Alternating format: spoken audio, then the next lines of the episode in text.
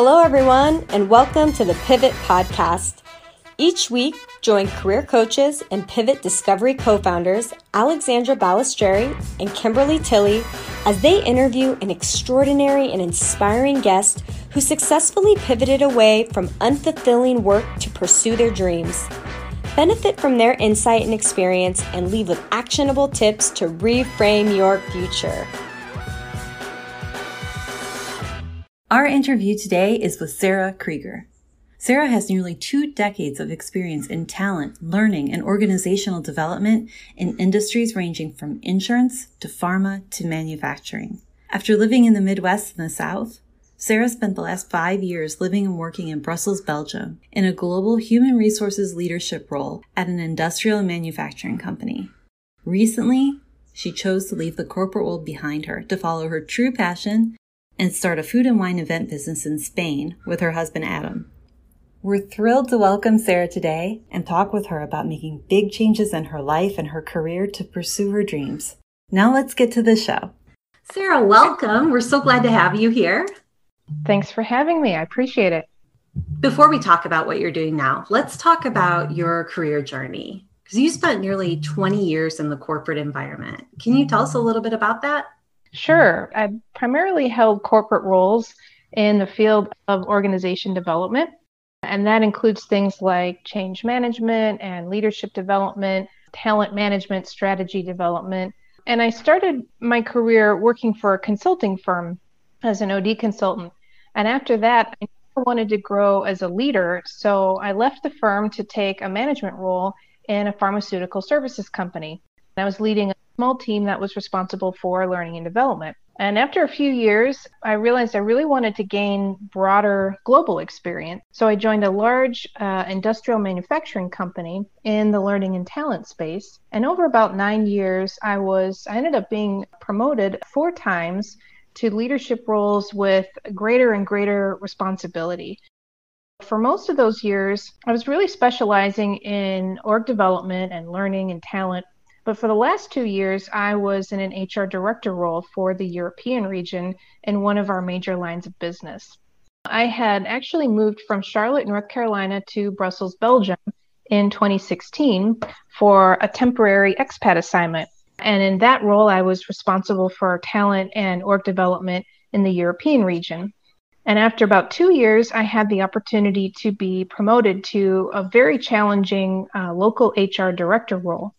And that was a really risky move for me because it meant accepting a Belgian employment contract, so no longer a US expat contract, which meant there was really no guarantee that the company would ever send me back to the US. Whoa, were you prepared to do that? By then, I had decided that I really wanted to stay in Europe long term, so I was ready to let go of that expat contract. That job ended up being the most challenging role in my career, and that's really what prompted me to rethink the the type of work that I really wanted to do with my career going forward. That sounds like a really incredible journey, and it sounds like you were definitely climbing the corporate ladder. And you were in leadership roles fairly early in your career and even became a global leader. But what was your vision for your career during those years? Well, looking back, if I if I think about in grad school, I studied organizational psychology. Really interested in the complexities of human behavior in the workplace. In the early years of my career, I knew that I wanted to eventually become an expert in the different kinds of techniques um, that can be used to improve individual and team performance to have an impact on the business that's really what I did over the course of my career was focus in that area. And it wasn't until that that last year or so that I started to seriously consider a, a different direction in my career because for so long I had been intentional about building that expertise in the area of organization development. So it was a pretty clear path for a long time. What was your vision for what you decided you wanted to do after that? I think it was really last year that I started getting serious about making a change. And perhaps it was partly motivated by a little bit of life timing. So I was on the precipice of turning 40. I was in a really stressful job. I kind of took stock of my life and realized that I had spent probably about the last two decades absorbed and immersed in my work and was really ambitious and climbing the corporate ladder. I'd felt like I'd, I'd sort of finally reached the top ranks and was involved in high pressure, really critical, important work, working with the senior leaders of the organization.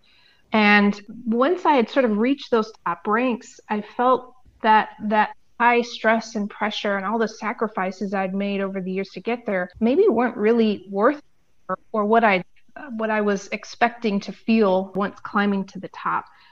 Started to realize that I was actually feeling more drained by my work rather than energized. I was having to spend a lot of my time managing corporate politics to get things done. It became clear to me that the higher I continued to rise in my career, the more that that was going to be required. Even though I was successful in my work, I just wasn't really feeling fulfilled. And I knew I had other talents and interests that I wasn't tapping into. And I realized at that point that the longer that I waited to make a change in my career, the harder it would be to do it. So, after much consideration and spending some time carefully evaluating finances and assembling plans, I decided to uh, leave my company and made a huge life change and moved to my dream location on the Mediterranean Sea in Spain. And I'm now in the early stages of starting up a business that really fuels true passion to create amazing experiences for people through food and wine events. I want to stop you for a second so you spent 20 years in corporate life, climbing the ladder, thinking you're headed towards something. Mm-hmm. And then when you got there, it was it wasn't what you thought it was going to be or you didn't feel like you thought you were going to feel. So that must have been kind of a crisis in a way. That's true. And uh, I think a lot of people experience something like that when they reach a, a milestone birthday or have um, something that happens in their personal life. It could be something unexpected that maybe um, happens to family or, or a friend that causes you to kind of pause and, and reflect on where you've taken your life thus far and if you want to continue on that path any longer. And probably we all have, uh, to a certain extent, we all romanticize the ideas of what we have planned ahead in our lives and it's probably normal to expect that when you reach a certain level in your career that you'll feel fulfilled. But I, I think for me, combination of being in a role that had been kind of a goalpost in my mind for a long time, having achieved that role and being in it and looking at how I was actually spending my time, I realized I really wasn't using my best gifts and talents. And and I then started to think about if I don't do this, what else am I going to do? You know, I've spent my entire career on this very specific path, and yeah. that's when I had to start really examining what are the other things in my life that bring me joy? What are the other skills that I have that I could use? And what kind of work could I do to leverage those other skills and make a change so that I could feel like the work I was doing every day was really energizing me instead of draining me. Yes, and it sounds like there were there were really two things going on. One is that you felt a little bit disillusioned after you got where you were planning to go all this time. And secondly, like the day-to-day part of it had a lot of tasks you disliked. You know, you mentioned um, just the political angle of it, which is mm-hmm. a, a, factor in almost any job. But I think, sure. especially as you get into senior leadership areas, it becomes right. more and more of your day. It's really good that you were able to identify these other gifts and other interests that you had and transition to this new life. Exactly. You were kind of talking about how sometimes we romanticize or we think there's something that happens in our life where we get we hit that milestone birthday and then we're like this is when I'm going to do the thing that I'm that I want to do or make that leap. Do you ever look back and say like wow, I really wish I did this sooner instead of spending so much time and effort trying to rise above and climb the ranks in this corporation? I'm glad that I was as focused and ambitious as I was because that afforded me some really incredible experiences in my career. I, I, really have learned so much and been exposed to so many different areas of work, especially I think in the field of HR, you have the opportunity to work across so many different areas of the business. So you can learn about just about any function that exists in the organization. Being in a field like HR, you also have the opportunity to really learn how people work, you know, how how teams work together, how leaders make decisions and you can learn skills that can actually be extremely valuable in virtually any line of work or any industry. So I think a lot of the what I learned and the capabilities that I built over the years on the path that I had chosen will help me going forward. And so I don't necessarily have regrets about being as focused and driven as I was and staying on the path that I did. But on a more personal note, living in Europe now for about five years. And in the last several years, I was traveling extensively throughout Europe for the jobs that I had. One of the things that I really came to realize living internationally as an American is the value of being multilingual. And I actually had studied Spanish in college. In fact, it was my minor in college, and I'd gotten pretty fluent but then I, I never really did anything to maintain that skill. And by the time I was almost 20 years later living and working in Europe, most Europeans are fluent in not just two or three languages, but often multiple languages. And it's really kind of a an expectation for an educated person in Europe to be able to speak several languages. And it certainly helps your ability to connect with people in different countries, to understand people, and uh, of course, to be able to communicate your ideas more effectively. I really wish that I had studied abroad when I was a student. And I also wish that I had done something periodically, maybe that would help me to keep those language skills sharp. Anyone who wants to have an international career or ever live outside of their home country, and investing in the time and effort to learn another language, it, it is hugely beneficial and it's the one thing I wish I had uh, spent more time and effort throughout the years in my career instead of just studying it in school and then kind of letting it go. Well, it sounds like you've kind of gotten a handle on it now. How many languages do you speak? Well, when I moved to Belgium, I had to learn French.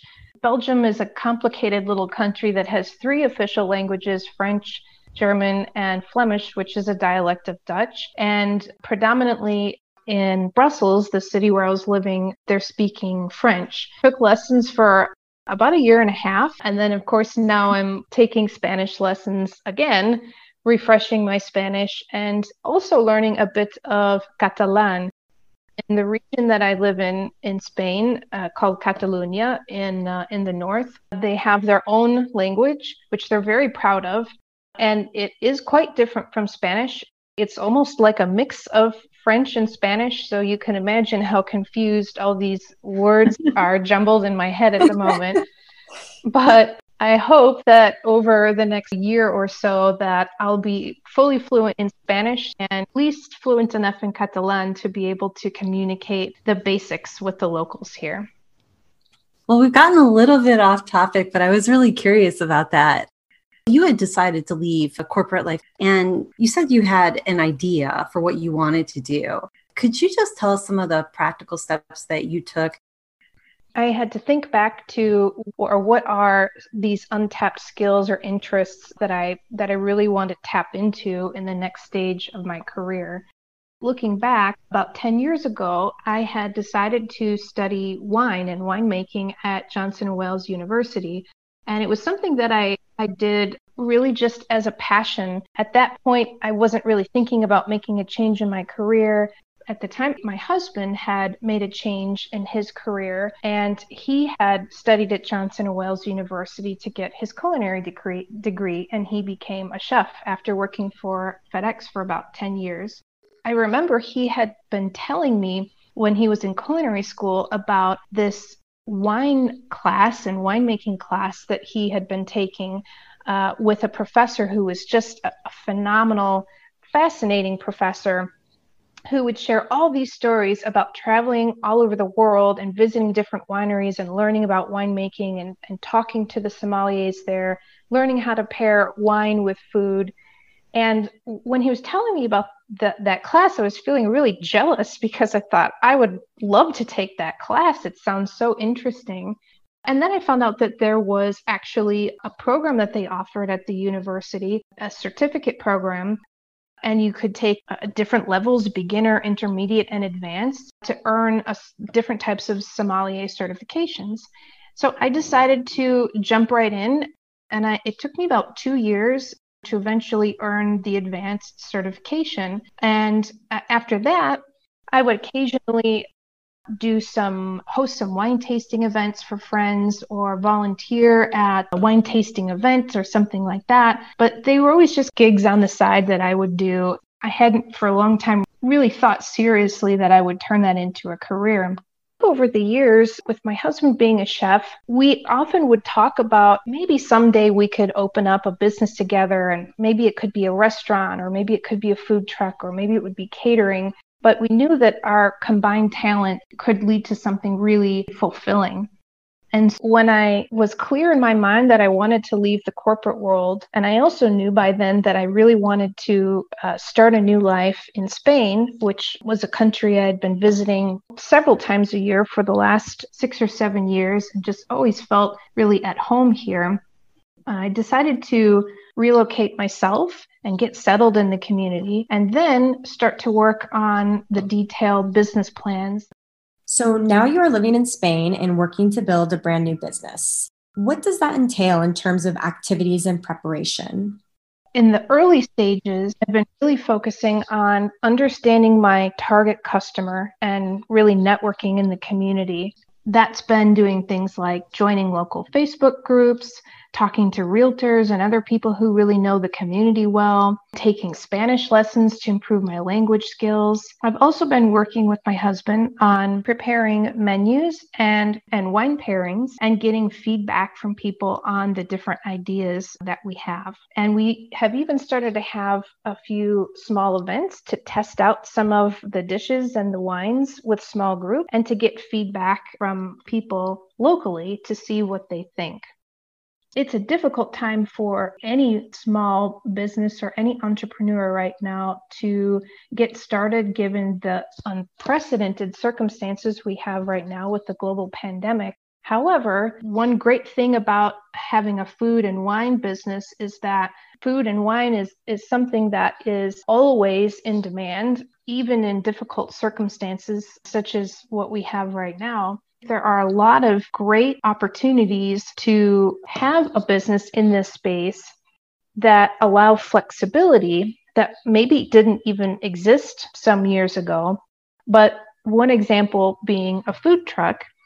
By having a mobile, basically a mobile kitchen, this can create an opportunity for you to go where the customers are, to be able to really manage safety and sanitation very carefully, and it also basically provides opportunities for either small groups, or you can go to where people may be working, or you could even expand to doing larger events, things like weddings or conferences, depending on how big you want to get.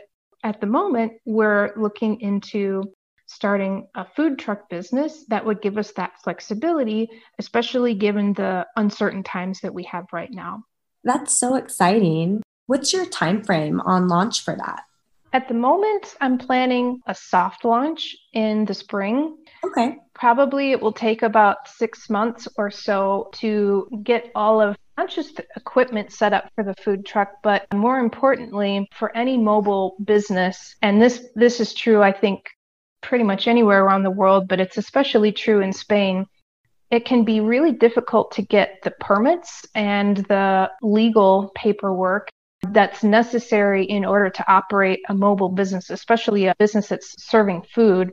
It will probably take at least six months to get all the necessary permits and to be able to operate where and when we'd, we'd like to be able to. And then I think a lot will depend next year on how things progress with the pandemic. Having uh, some contingency plans in place for any entrepreneur right now is really, really important. I'm just curious, what kind of food would you guys have at your food truck? It would basically be a rotating menu based on what's in season locally. And it would be small bites or tapas that would feature flavors from all over the Mediterranean. And then, of course, that would be paired with wines that would help to enhance and bring out the flavors. And I'm really fortunate to be located right in the heart of one of the best wine regions in Spain, the Penedès region. There are lots of opportunities to partner with the local wineries here, not only to feature their wines, but also many of the wineries here have or are interested in hosting events at their wineries. And sometimes they don't have the capability to cater or to have a chef that they may be working with that can host these kinds of private events. This is another area where I think there's tons of potential to expand the business working with the local wineries here. One thing I really love about your story is that there's not necessarily a clear path that you could follow in everyone else's footsteps. Your path is really unique and, and your husband's as well. The way that you've managed to make it work and also to open up all these new possibilities and alternatives is just wonderful. I'm curious if you had one tip that you would offer someone in a situation maybe similar to yours or would like to be in a situation similar to yours, what would be one piece of advice that you would offer? Oh, that's a great question. There's one expression that comes to mind that has really resonated with me in, in this journey, and that is just because you're good at something doesn't mean that you have to keep doing it. And being successful in your job doesn't necessarily mean that you're happy in your job or that you're actually using your best gifts. Sometimes your resume can look perfect on paper, or you may have followed all of the steps that you felt that you were supposed to in your career, but you might not be feeling totally fulfilled. Sometimes I think we just get really good at something and stay on a certain path because we know it well, or we've become an expert, or because everyone keeps encouraging us to continue in that direction. But it's okay to choose a different path if you're not feeling fulfilled in your work. Even if that means taking a step back, or a step down, or a break, or a pay cut, all of these things and other sacrifices can be really worth it if it puts you on the path to living your best life instead of following a path that maybe you never really intended or that someone else sort of put together for you. I love that. And I think it's profound advice.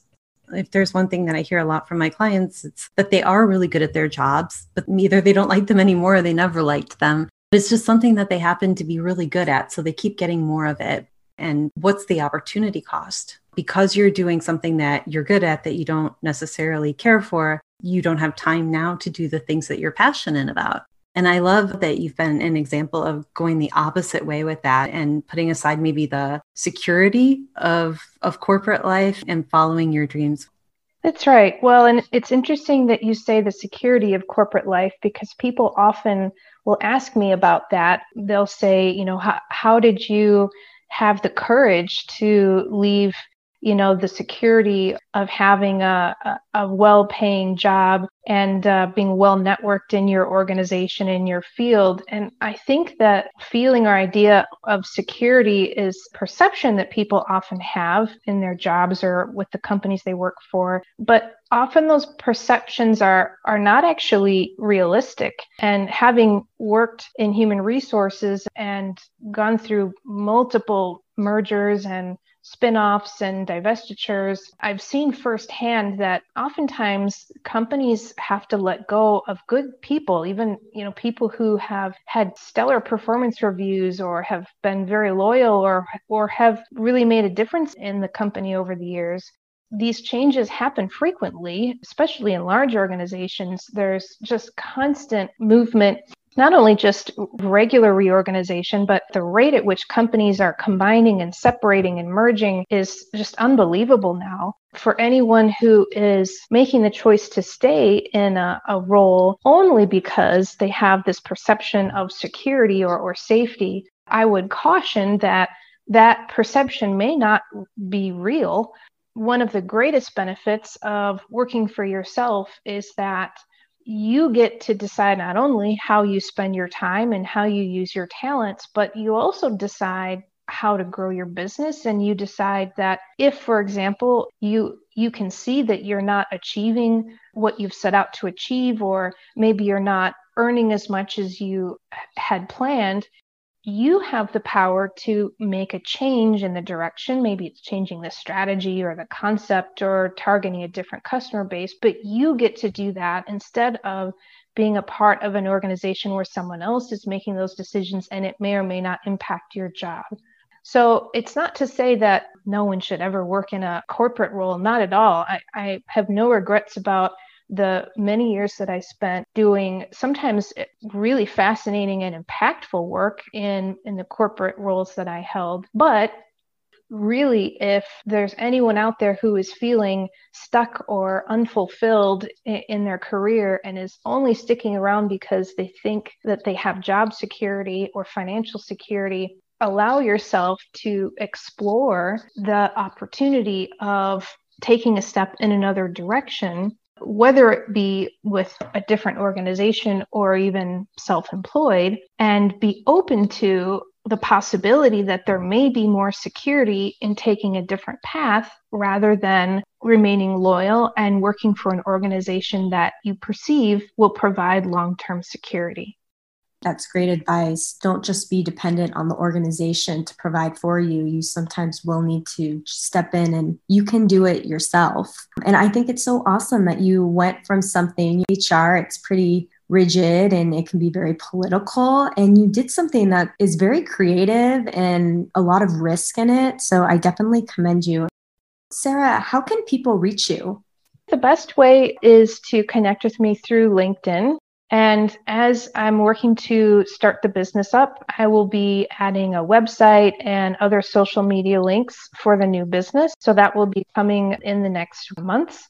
And time will tell for me what success will look like ahead. But I'm really feeling very, very happy and very optimistic about my path ahead, even in these difficult circumstances with the global pandemic there's still so much opportunity to be had ahead. I hope for anyone listening to this podcast that if they're considering taking a leap of faith and making a, a change in direction in their career, I hope that some of the stories that I've shared today will help to provide some inspiration and maybe some motivation to start taking those next steps to get on the right path.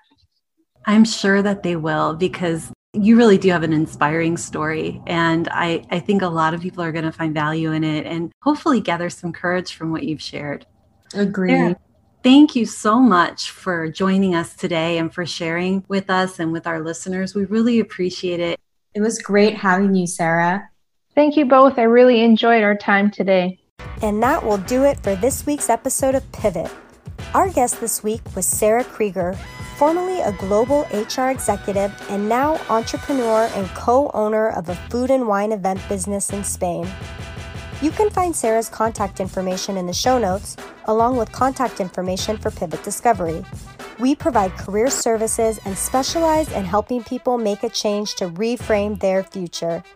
If you enjoyed the show, please subscribe and leave us a five star rating and review in Apple Podcasts.